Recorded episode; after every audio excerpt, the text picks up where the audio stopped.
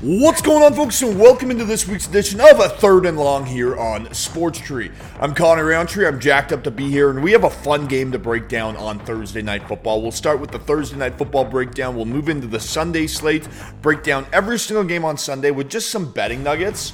And uh, then we'll get out of here with a trivia question so you guys can get in to win a pair of NFL tickets or CFL tickets to see any team you'd like to see play live. But we're going to start this with Thursday Night Football, and there's a few stats that are just uh, that are just so counterintuitive going into this game. You have the Dallas Cowboys at home this season; they've won every single game at home by 20 points. All five home games this, that they played this year, they've won by 20 points, becoming the first team in NFL history to achieve that stat. That's absurd. However, if you look deeper into this Cowboys team, they're one of four teams in the NFL that has not beaten a team with a winning record. The Titans, Giants, Patriots, and Cowboys are the only four teams in the NFL that have yet to beat a team with a winning record. Seattle is 6 and 5. They have that winning record, so maybe Dallas can get some credibility tonight. However, Seattle is in a tailspin. They are not playing well right now. Over the last 4 weeks, they are averaging a paltry 15.25 points per game. That's not it. That's not going to keep up with a Cowboys team that leads the NFL averaging over 30 points scored per game. Yes, the Seahawks defense is they're they're good.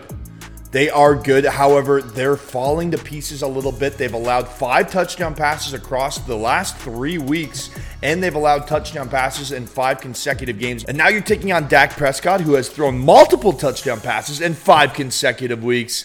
That's just not a great matchup. So I like Dak to cook in this one.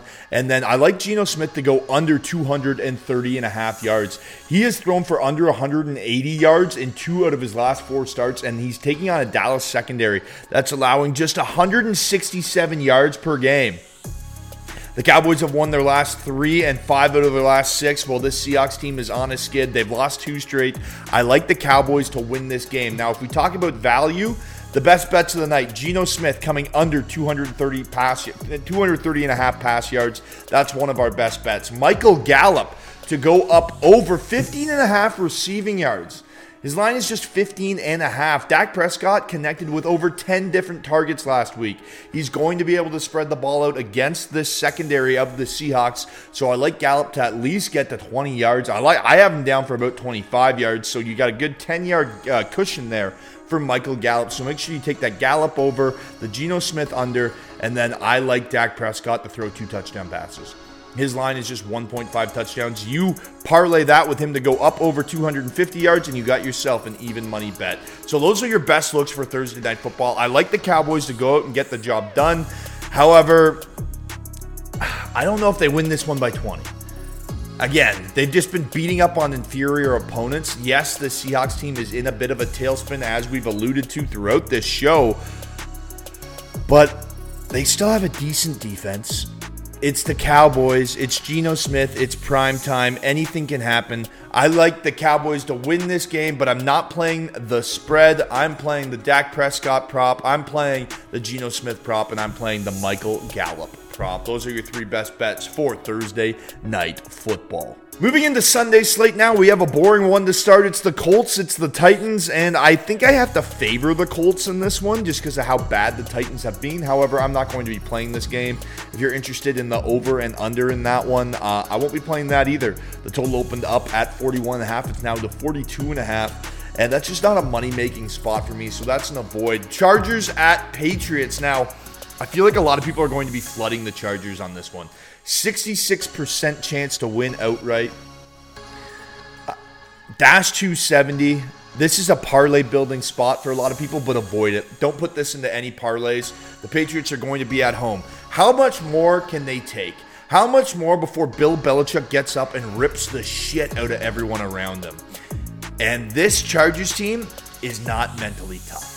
This team blows leads left and right. I wouldn't even be comfortable if the Chargers went up 20 points in this game. I think they'd still blow the lead like they did against Jacksonville in the playoffs.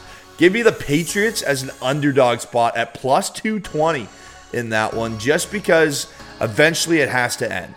Eventually, something needs to happen. The Detroit Lions taking on the New Orleans Saints. Derek Carr has thrown for over 300 yards in four out of his last six starts. This Saints team could cause problems. They're at home. But this Lions team is good. This is a stay away spot for me, but could be a great football game to watch. Falcons at Jets. Give me the under. Yeah, the under opened up at 35 and a half. It's floating right around 34 to 36. I don't see points being scored. The East Coast is supposed to get nailed by terrible weather this week. This game is in New York. It's in the Meadowlands. It's outside. Atlanta, pretty good defense, bad offense. Jets, great defense, terrible offense. Give me the under in that one pretty confidently as well. Arizona visiting the Pittsburgh Steelers. I love the Pittsburgh Steelers to go out cover this spread. I love them to win this outright in every single parlay spot of the weekend. The Steelers are one of my best bets of the weekend. They're at home. Mike Tomlin finds a way to win at home no matter what's happening.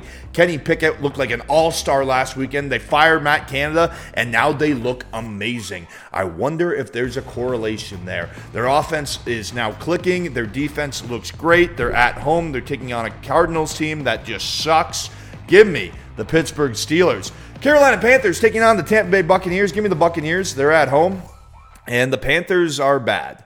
They really are that bad. Uh, they fired Frank Reich.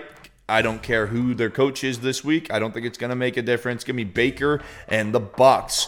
Carolina has the third worst turnover percentage in the entire NFL, and they're averaging just 15.7 points per game this season. That's just, and they haven't scored more than 15 points in five consecutive games. There's just no way they're going to beat Tampa Bay in Tampa Bay. Miami Dolphins at Washington Commanders. Save some breath here. Take the Dolphins. Yeah, just take the Dolphins. The Commanders are on a losing skid. They're awful. The Dolphins, well, we know what they can do. Broncos at Texans. I actually think this could be a cheeky good game. This is a stay away spot for me. I think this could be a very fun game. The total opened up at 44 and a half. It's all the way up to 47 and a half. So that tells you that people are thinking, hey, CJ Stroud, he could go out and, and, and torch this Denver Broncos defense. And Russell Wilson, he's back? Question mark. He's back. Ron Burgundy. We'll see what happens. Cleveland Browns at Los Angeles Rams. Another stay away spot for me. I don't like this matchup. I can see both defenses just dominating, so maybe towards the under here.